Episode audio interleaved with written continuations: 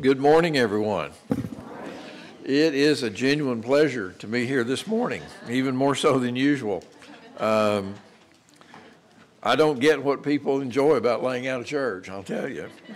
Uh, especially not uh, if you're doing it for the reasons that, uh, that I was doing it last week or that we all were uh, last week. But so much appreciate all of your prayers and uh, encouragements, cards, food, everything. Uh, very, very much appreciated. And also, um, those who, who filled in. Uh, uh, Chris was scheduled to preach anyway because I was supposed to be in Ukraine. And by the way, for those of you who are wondering, I am not there.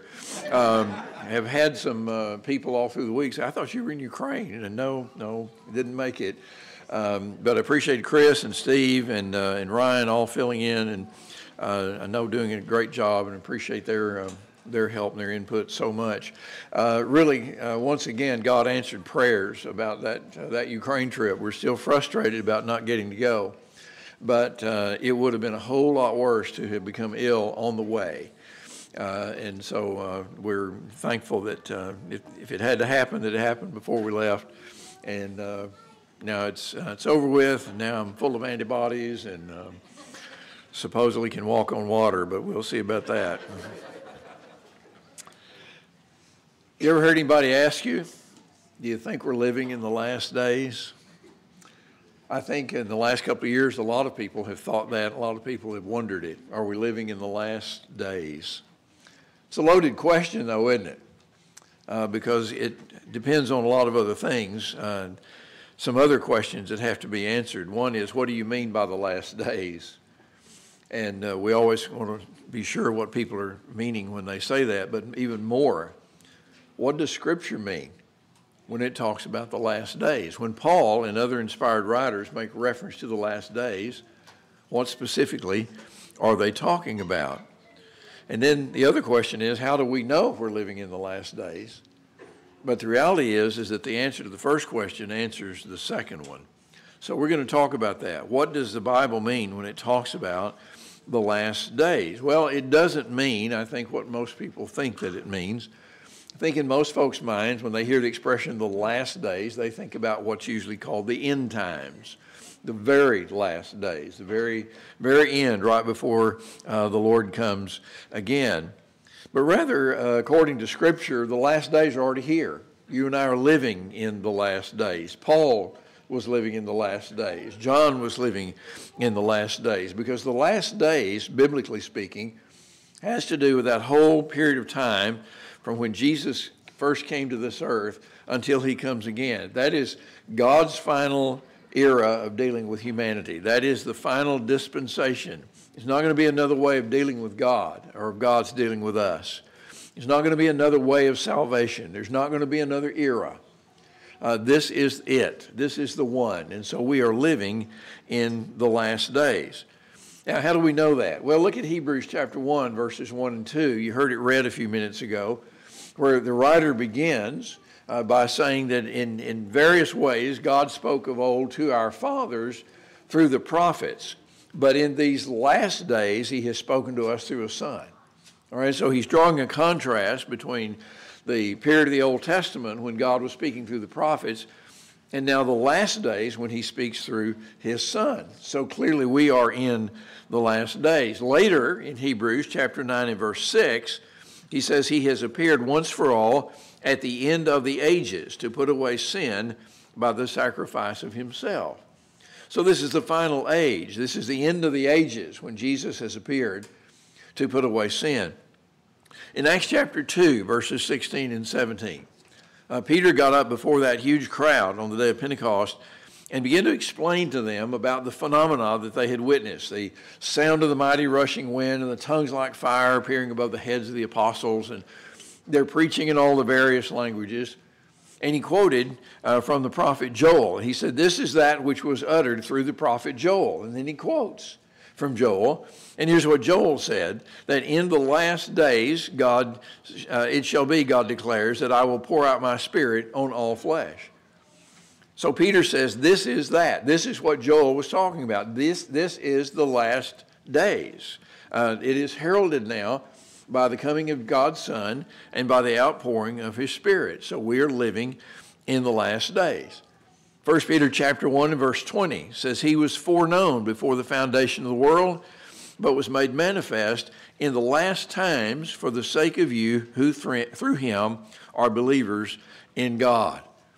God knew all along what he was going to do as a way of saving humanity from sin. But Jesus was manifested in the last times, he said. And then there's that very interesting statement in 1 John 2 in verse 18 where John says, Children, it is the last hour. All right? And you go from the last times to the last days to the last hour. But they all basically mean the same thing.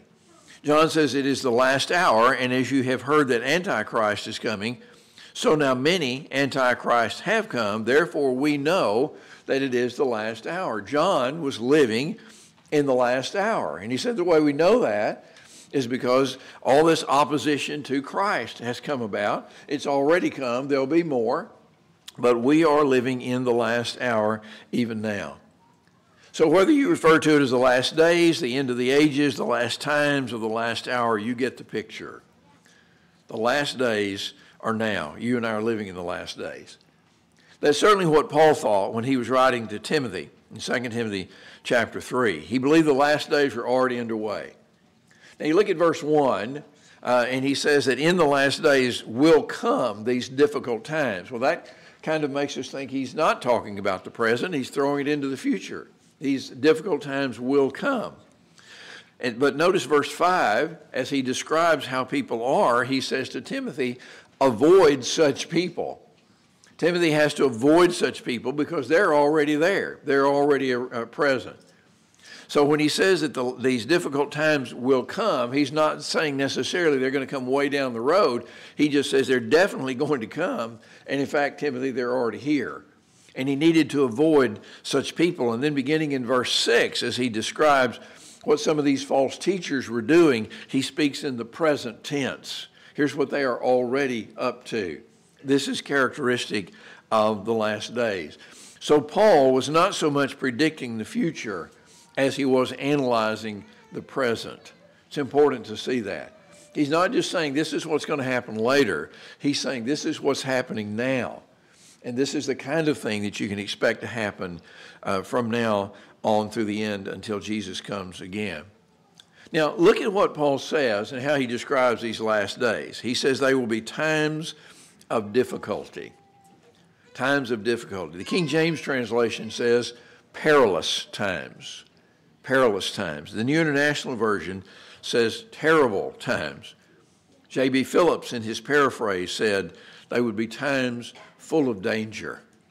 So we get the idea, don't we? We get the picture. It's not going to be good. Not going to be easy. It isn't going to be pretty. But notice the plural that in the last days there will come times of difficulty.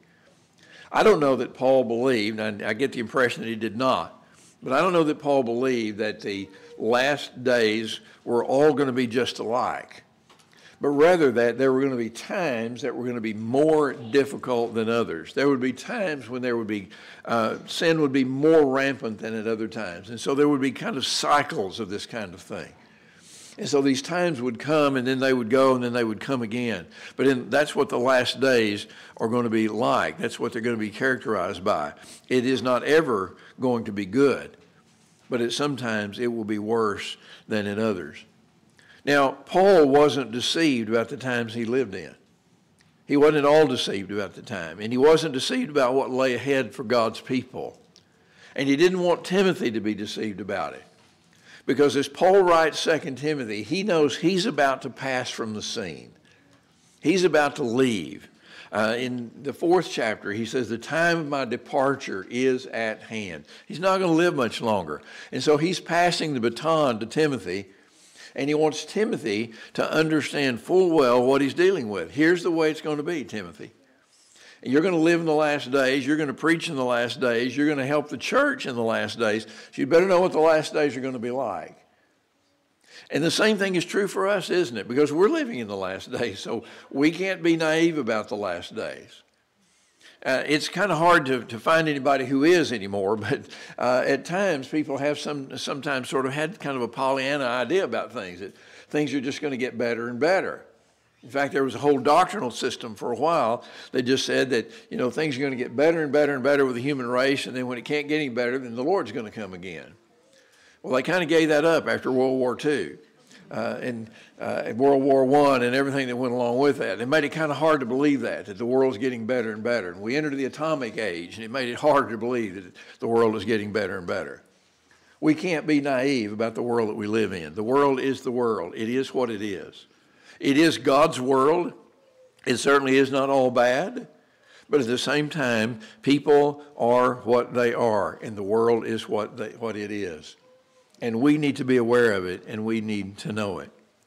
Now, look at the list of characteristics that Paul gives of how people will act in the last days. It's an awful list. Uh, he talks about things like brutality and disobedient to parents and, and people being hateful to one another and all kinds of things. But you can summarize this whole list by saying this people in the last days will love the wrong things. People are going to love the wrong things in the last days. That's what's wrong with folks. They love the wrong things. The last days are the way they are because people love the wrong things. There's the old popular notion, you know, all we need is love. Well, that's not quite true. All we need is the love of the right things. Because if you don't love the right things, no matter what kind of love you have, it's not going to be good. It's not going to be healthy. People will always love something. People will always love something. The answer or the question is, what? What is it that people will love? Let me ask you this question right now, and it's for you to answer alone. But right now, what do you really love? What means the most to you in life?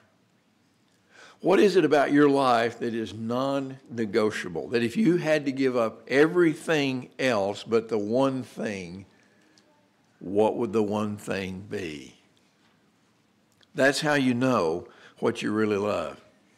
If you think about your life as though you're packing your car for a trip, what's the one thing that you will be certain not to leave behind? That tells you what you really, really love. There's a lot of variety in Paul's list when he talks about the things that people shouldn't love. But notice that he starts off the list talking about love and he ends the list talking about love. The problem is people love the wrong things. Everything else is a matter of what is or is not loved. Now, there are three things, Paul says, that people generally love in the last days, and they don't surprise us a bit, do they? People will be lovers of self, he says and lovers of money. That's in verse 2. In verse 4, he says they will be lovers of pleasure. Self, money, and pleasure. If you're looking for an unholy trinity, there it is self, money, and pleasure. There's nothing that's more characteristic of our times than the exaltation of the self. We've been told for a generation now that we are the ones individually, every individual is his or her own determinant of right or wrong. In fact, we're even told now that we can't say his or her determinant. You got to figure out what pronoun people want to be called by. And then it's their determinant. Whatever it is that they determine is what's right. That is the ultimate exaltation of the self. It makes this makes self into a God. Do you remember when we used to have get-togethers and people would take pictures of each other? What do we take now? Selfies. Yeah, selfies. I read a few years ago about a tourist in Yosemite National Park. Actually happened up there on that huge half dome peak, walked off of it backward, trying to trying to get a better angle on what? On the cliff? No, on self. And just walked right off the cliff. We are so caught up with ourselves. We are so into self. The biggest question in people's minds is not what's good, what's true, what's right, but it's what do I like? What do I want? That's loving self. Then there's money. And money's a perennial favorite, isn't it? For some, money is a necessary evil. For others, it's their God. It dictates everything that they do. It's ironic, isn't it, that our money says on it, In God we trust. I've always found that kind of ironic. I'm glad it says it. But, it, but it's a constant challenge, isn't it? In God we trust. Is it God that we trust in, or is it, is it what the phrase is written on? What do we really trust? Our actions sometimes prove that it isn't God. And loving money is extremely dangerous. What did Paul say? He said the love of money is a root of all kinds of evils. It is through this craving that some have wandered away from the faith and pierced themselves with many pangs. The love of money, he says, not money, but the love of it, is a root of all kinds of evils, he says. Now, what does that mean? That the love of money is a root of all kinds of evils. It means simply this, and you know that this is true, simply from observation. It means that there's not anything that some people won't do for money. There's not anything that some people won't do for money. We see examples of it, we hear examples of it in the news every single day. People do some of the most horrendous, unimaginable things for money. And we think, how in the world can you do that? When you love money, you will. When you love money, you'll do whatever it takes to get money. Now, we start off thinking, you know, well, I'll do some things I know aren't quite right. Maybe I'll cheat on my taxes or I'll lie a little bit in this business deal. Uh, but, you know, there's some things I wouldn't do for money. But you make a habit of doing those things and see what that leads to. Eventually, you'll be willing to do more and more and more in order to get money because you love money. Money is dangerous and cannot become the object of our love. It's so deadly because it puts us in spiritual jeopardy. Some have wandered away from the faith, Paul says, because of the love of money. Then there's pleasure. And that goes right along with loving self, doesn't it? Because when you love self, you don't want to deny yourself anything. And so uh, that's the reason that people spend so much time and money and effort simply on entertaining themselves. We think we can't go anywhere for a single moment without some means of entertaining ourselves. We've got to give ourselves pleasure. We think we have a right to that pleasure. Is it any wonder that we don't meditate on God's Word more? Is it any wonder we don't pray more? Is it any wonder that we don't spend more time in the Word of God because we're constantly seeking pleasure? And as a result of that, uh, instead of thinking deeply about life and its meaning and our responsibility of living as God would have us to live, we're just seeking some more pleasure. And pleasure itself is addictive because once you've got a certain degree of pleasure, then you want more. And so you just become more and more desperate for more and greater pleasures. When you love pleasure, pleasure is what you will seek first, not the kingdom of God. Now, along with this list of what people love self, money, and pleasure Paul mentions two things that people in the last days don't love.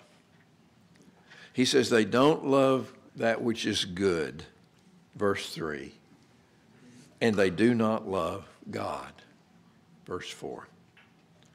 They don't love that which is good, and they don't love God. You see, the two go hand in hand because God is the source of all that's good. And so if you don't love that which is good, you're not going to love God. And if you don't love God, you're not going to love that which is good. Have you ever wondered why so many people today claim that they don't believe in God? And why so many of them claim not just to not believe in God, but they are so angry that other people do? They're so hostile toward the faith of other people. Isn't it because they want to do things that they know aren't right? They want to do things that God says are wrong. And so rather than examine their own lives and change their lives, they say, well, then I don't believe in God. And I don't believe in the Bible. And I don't believe in what the church teaches and what the church says. And I don't believe in in the lives that Christians live, and they get, they get hostile about all those things. You see, it isn't just that people don't believe anymore, it's that they hate belief. They hate goodness. They hate goodness because they do not love God. And then they wonder why their lives are so chaotic because everything is turned on its head. Instead of loving God and loving that which is good, people love themselves and they love pleasure and they love money. Well, let me ask you another question here. When Paul says people in verse 2, that in the last days people will be lovers of self and money and pleasure and not lovers of goodness and lovers of God. Is he talking about people in general? Or do you think he's talking about the church? Now, that's an important question, and we need to think about it for a moment. If you look in the various commentaries, you'll find their opinions are divided. Some say Paul's thinking solely about the church here. Others say no, he's thinking about the world in general. Uh, and some are uh, not quite certain which way that it is. Notice verse 2. In some of the older translations, it says, uh, in the, the, last days, men will be lovers of self and so forth. But Paul's using the more generic word for mankind or people uh, in general. And so he may be thinking about the, the Gentile world uh, that world that was dominated by paganism. That Gentile world described in, so eloquently in Romans 1, verses 18 to 31. Uh, when Paul describes the way people have turned away from God. Why? Uh, because they want to do things that are not right. And so they reject the knowledge of God. They put the, the knowledge of God out of their minds and they pursue that which uh, is wrong. So maybe that's what he's talking about. I really think in 2 Timothy 3 that Paul's talking about both. Here's what I think his big concern is in 2 Timothy 3. His big concern is this the world is already this way. The world in the last days is already filled with folks who love the wrong things. But his big concern is that the church will follow suit. His big concern is that the church will be shaped by the world instead of shaping the world through the gospel. I think that's his big concern here. He speaks of how people in general will be, but then in verse 5, he says to Timothy, avoid such people. Why? Because they're already present. They're already there. They're already in the churches. They're already sowing the seeds of unbelief and immorality. They're already leading people astray, as he goes ahead to describe beginning in verse 6. They're doing all these things already. So it's the, it's the church working its way into, or the world working its way into the church that Paul is having such concern about here. Notice also in verse 5, he talks about people having the appearance of godliness, but denying the power of godliness. Now, what does that mean? Having the appearance, appearance of godliness, but denying the power of godliness. It could mean one of two things. It could refer to a church that's lost its way. It could refer to a church that, uh, through uh, various uh, pressures, socially and, and morally and otherwise, still holds on to the forms of its religion, its forms of its faith but it denies the power. In other words, still using the right language, still talking about God and about Jesus and about the Spirit and about Scripture and all those other things, still going through all the right motions, still doing the things that they ought to, ought to do, at least outwardly, and yet at the same time having no confidence in the power of God working in the lives of people having no concept of the power of the gospel to take people's lives and turn them from darkness to light, to bring them from lostness to salvation. The power of the gospel to transform people. And, and the power of worship to lift up and exalt God and have an influence on other people. They just hold on to the form, but they've lost that. And so the religion that they practice becomes empty, it becomes hollow. There's a lot of that around, isn't there? There are churches all over the place that at one time had a vibrant faith, really believed what they say, but you can tell they don't anymore. And sometimes if you ask them, they'll tell you they don't anymore. We just don't, don't know what else to say. We don't know what else to do. But we don't believe that anymore. We don't believe in the resurrection of Jesus anymore. We don't believe that he's going to come again anymore. We don't believe that God is at work in his world anymore. We just keep saying those things. That could be what Paul means by holding the form of religion but denying the power of it. But here's another possibility it could refer to a church that exists for the purpose of looking like the real thing with no intention of being that. It could refer to a church that makes people believe that it is the real thing. Yet it has the goal of keeping people from becoming the self giving, God honoring, godly living people that God wants them to be. It could be a church that has become an instrument of its own society and is being used as a way of shaping people into the image of the world deliberately. It hasn't lost anything. It never had it. A generation ago, Donald Guthrie, in commenting on this passage in 2 Timothy 3, said this Indeed, it is not simply a matter of the organized religion which has ceased to function, but a religion which is not intended to function. A religion that's not intended to function.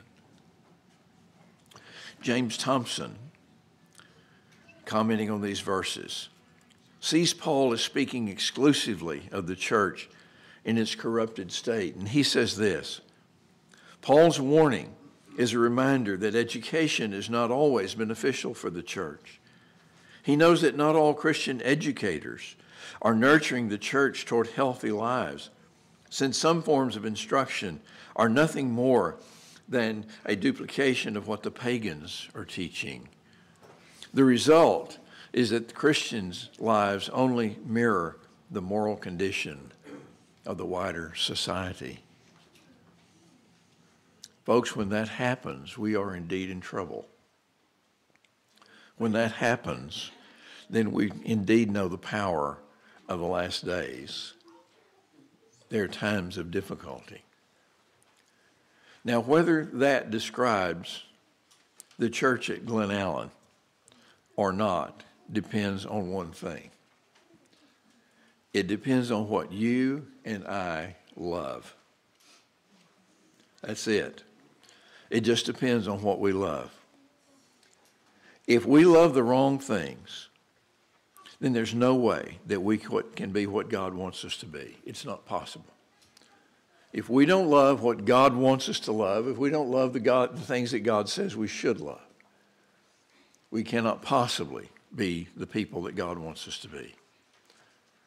On the other hand, if we love the right things, if we love God and what is good, we cannot go wrong. We will make mistakes. We will not do everything right. But at the same time, we will be His people.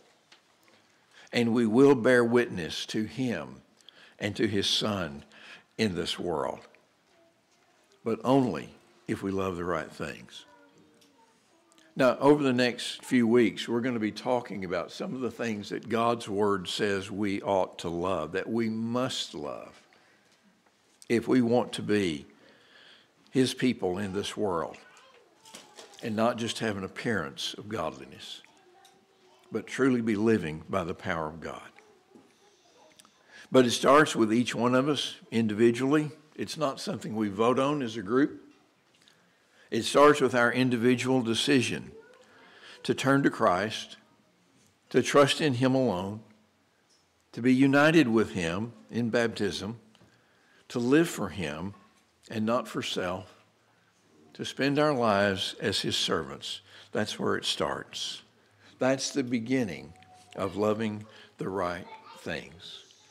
If you're ready to start loving the right things today, we want to encourage you to come and we'll help you do that. Let's stand together and sing. I must needs go home by the